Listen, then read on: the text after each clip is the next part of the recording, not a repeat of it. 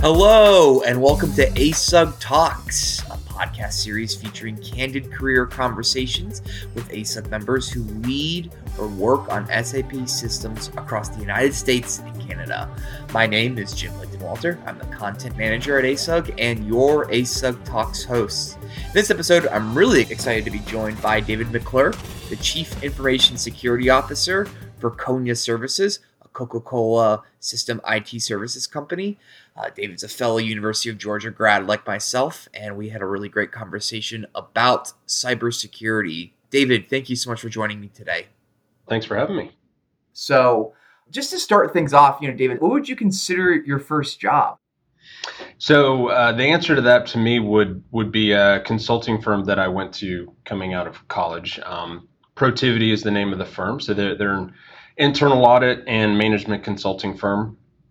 I had the opportunity to do um, a number of different I T general computing controls audits, whether it be for uh, SOX clients, if, you know, at that time, so this was two thousand seven, I was coming out.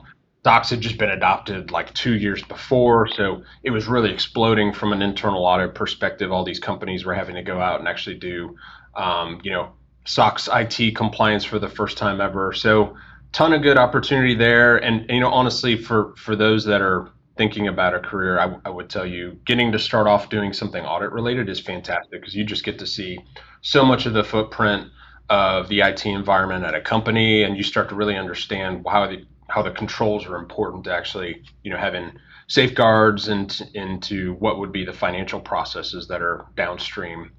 Um, and and while I was there, I also had the opportunity to do, um, you know, some things in the security space. So I did a handful of application security assessments, got the chance to do a little bit of uh, data and analytics, which is something that I think everyone uses day in and day out, whether they realize it or not. So. Was a was a great first job for me. So after U G A, kind of paint me a picture. Where did you go after that? What what what happened after graduation? So like I mentioned, went to Protiviti, and I was actually lucky enough to be able to continue into my next career moves being more security focused, and and that was probably still even before. So this is what two thousand nine, ten-ish timeframe.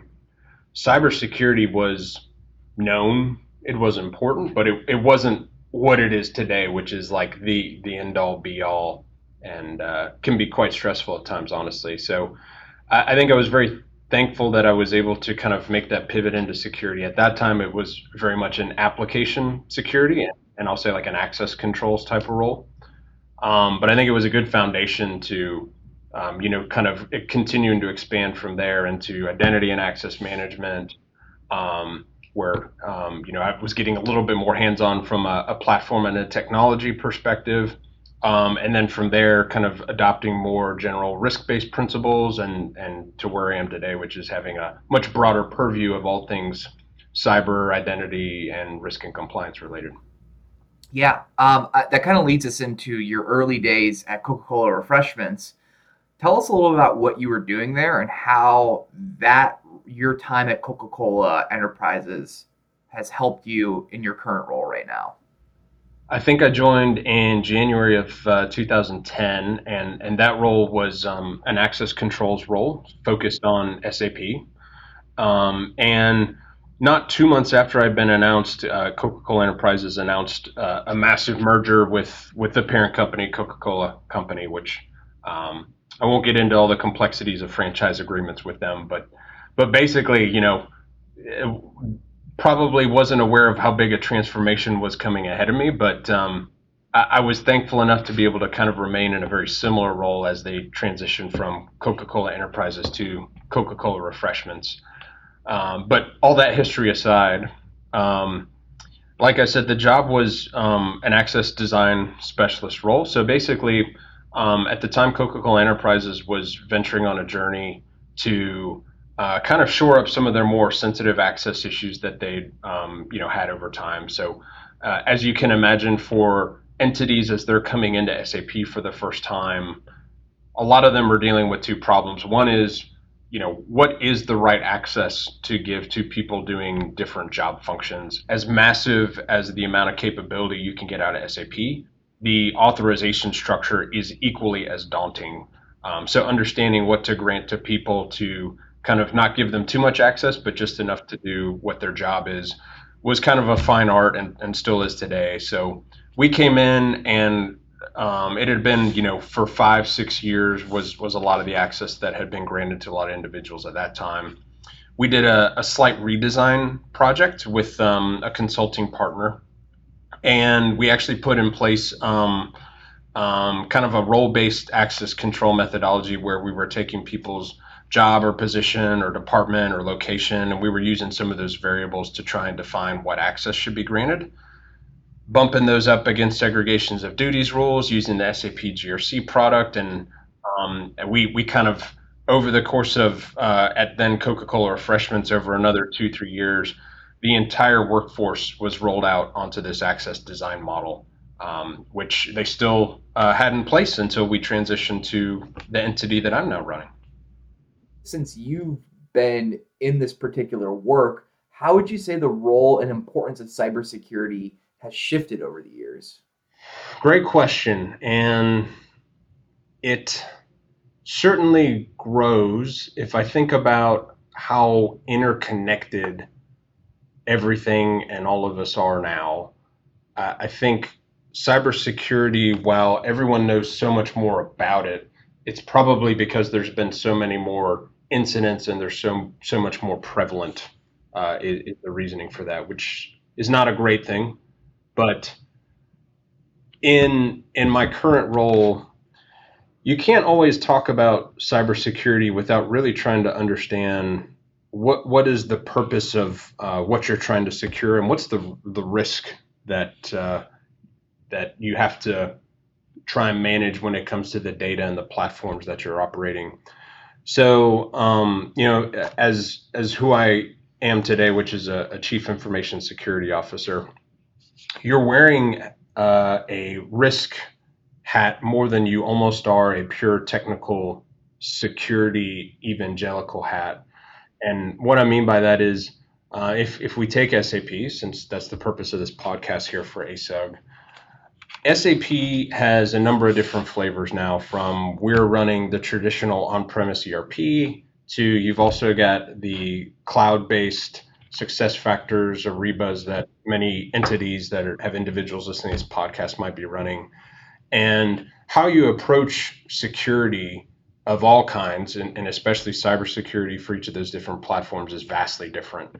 Um, so five years ago, thinking about our E R P solution, I was more worried about what people inside the company could do in that platform than I was worried about what people outside the company would try and do in that platform.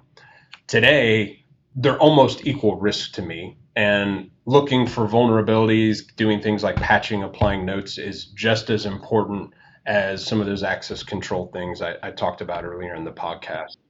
Um, so there's there's a lot of effort we've been putting into kind of looking at what's the external threat of our S A P environments. And then if you pivot and you think about all those cloud solutions, just inherently most security professionals say, I want to control everything.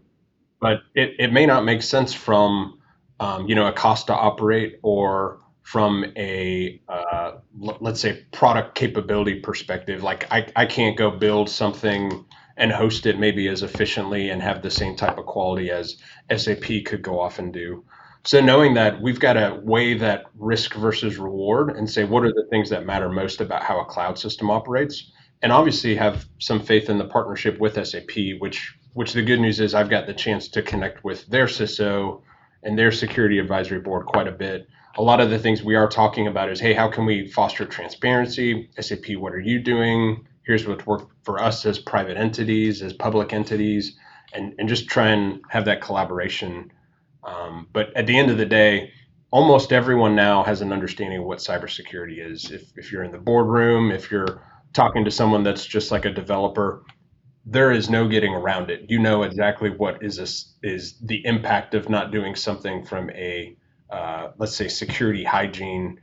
And, and if I code something incorrectly, I've probably got an understanding that it might result in someone hacking into my system down the road. You talked about sort of testing your your your, your ecosystem for external facing threats? Like, what goes into that process? How do you all how do you all go about kicking the tires, for lack of a better term? There's a lot of different methodologies is the short answer, but um, I think most of the security professionals that might be listening to this podcast have some type of what we call vulnerability management program. So that's gonna that's gonna take a number of different look and feels from um, a traditional product that's just gonna be able to go out and connect to all your systems and say, tell me what patch levels you're running. Tell me, do you have configurations that don't line up with what I expect them to have? Uh, and, and that works great for systems that you own and operate. Um, and then you've got, you know, kind of moving a little bit more into like an application layer capability. Um, typically, there's products that do scans of web applications, um, more like, I'll say niche products that will do more like mobile app scanning for security vulnerabilities. Um, And, you know, in the case of, of S A P, there's there's uh, both S A P has their own products and there are partner products that S A P uh, collaborates with those vendors to be able to release things that can do very similar things. You can connect to your S A P system, scan it for known vulnerabilities. You can connect to it and scan for configurations that might be risky depending on how you operate the system. And that's a lot of the visibility we get. So we try and couple those things that are more, let's say, frequent Um, actions and opportunities um, with uh, more targeted, less frequent opportunities where you might bring in a specialist that is like a pen testing firm, or you've got someone that you're going to do like a red team versus blue team exercise where they're going to try and simulate uh, an attempt to hack into your environment, and the blue team being your own internal team is going to try and see how well they do and um, trying to identify and push out the adversary in that case. Uh, and you just kind of balance a few of those things. And something that I think's been becoming a lot more prevalent lately is embedding security in the system development lifecycle. Yeah. Moving now, um, you, you sort of mentioned your, your current role and your current responsibilities. Tell us a little about CONA Services and your current role right now, and what does your day-to-day look like? We are an I T services entity uh, that really is part of the Coca-Cola system, and, and Coca-Cola has a lot of entities. They actually franchise out bottling and distribution in, in the majority of the territories, as I mentioned earlier on in the podcast.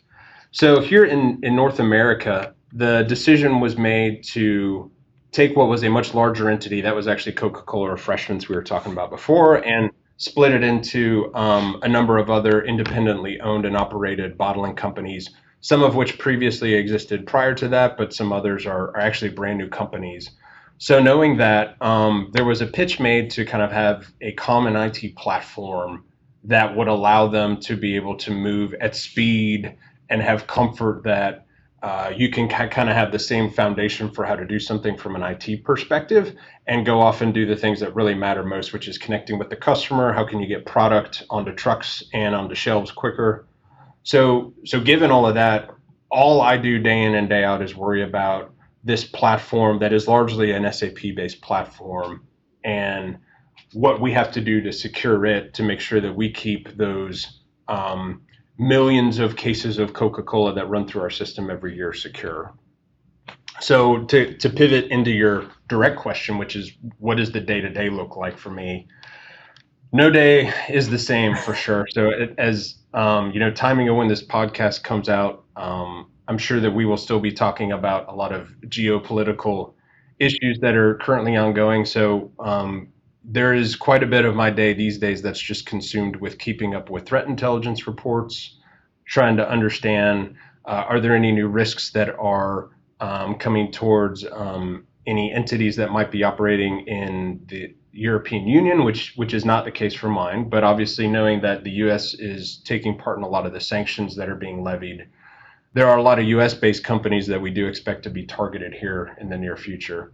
Um, so I, I would say that's first and foremost these days for me. Yeah, um, I can imagine. But yeah, yeah, it's uh, interesting times. Yeah.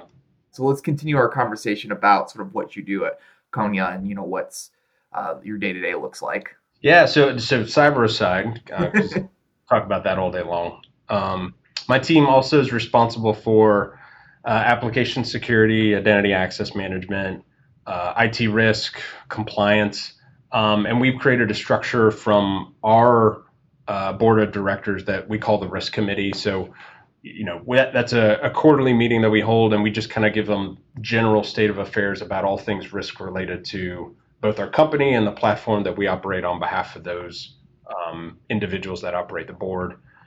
So, you know, most most of my day-to-day activity, honestly, is just trying to stay on top of what it is we have to mitigate from a risk perspective. Like I said, I think earlier in the podcast as well, to me, it all comes back to risk. Why, why are we doing anything from a security perspective? Is because we think there is a risk to be mitigated.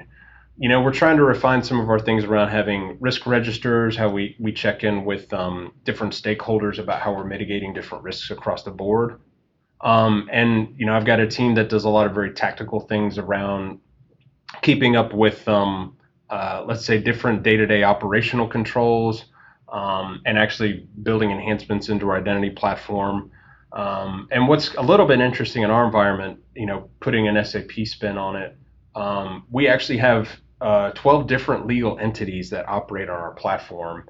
And in the case of our S A P instance, it is the exact same S A P instance. So we have to figure out how to, uh, if I use air quotes, firewall off the data from one legal entity from another and still let them operate in the same place. So we put a huge focus into what we call our multi-tenancy controls at the application layer. Great. Let's now talk a little bit about S A P. We, we've been sort of hinting at S A P for much of the podcast.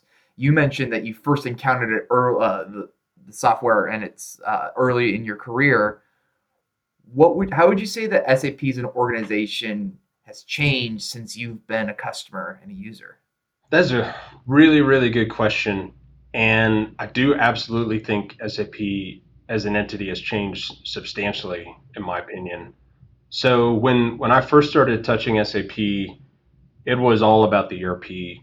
It was all about how you could implement this big system that gave you all of your inventory, all of your supply chain controls, and it was so tightly coupled with how you do things from a financial perspective. You've got the G L that's sitting there right tightly aligned with the inventory. You can create all these configurable application controls, and you don't have to worry about having all these different people that have to be responsible for following up to things. Well, well, building all of that in a central system uh, didn't come without some drawbacks. So from an I T perspective, again, keeping my CISO hat on, you know, every change we make to that system uh, could have an impact to, to another functional area. So if I want to go change how the inventory team is doing something, the amount of testing and rigor you have to put into that can be pretty impressive, and there's a chance you could touch something else. Um, and, and for those listening that have gone through all the many what, what we call releases back in the day, where you're putting in support packs and kernel upgrades, and you're kind of bundling together all these different pieces of functionality and doing this massive waterfall change management effort, there's a lot of risk in that. So, you know, I've seen S A P start to try and think about how they can decouple from that massive E R P core. A lot of that, I feel like, has been for them strategically trying to think about, is it a cloud first mentality, or is there a different platform that we think we can build? And in a lot of cases, is it a different platform that we think someone else is already doing very well, so I'm just going to bring them under my umbrella as S A P? If you think about SuccessFactors, Ariba, both of those are products that um, we are using or soon to be using here at CONA Services. You know, those were not S A P uh, developed from the get-go, and, and they bought them and are bringing them under their umbrella. Um, so I am seeing a lot more and more of the cloud push. I'm seeing a lot more and more of the, how can we get something in the door that already has some legs under it versus us trying to build it from scratch. And I think all that makes sense. And, and if there is anyone from S A P listening to the podcast, that I think the thing that I continue to try and talk about time and time again is, a lot of us as customers are still having to run that core. So as much as we can try and put integrations first, um, maybe as much as the user experience, that's really important for us, because we do find some of the, the bot products may not have the same type of out-of-the-box integration that something that S A P may have custom built from the ground up. Understood. David, last question for you. Um, I think through our conversation, and I think anyone who's been paying attention to the I T uh, industry knows that cybersecurity is only going to become more and more important. Again, especially as we move to the cloud, it's only going to be accelerate. What advice would you give to um, I T professionals who are either who are interested in cybersecurity and are either early on in their career in the first few years or about ready to enter the workforce?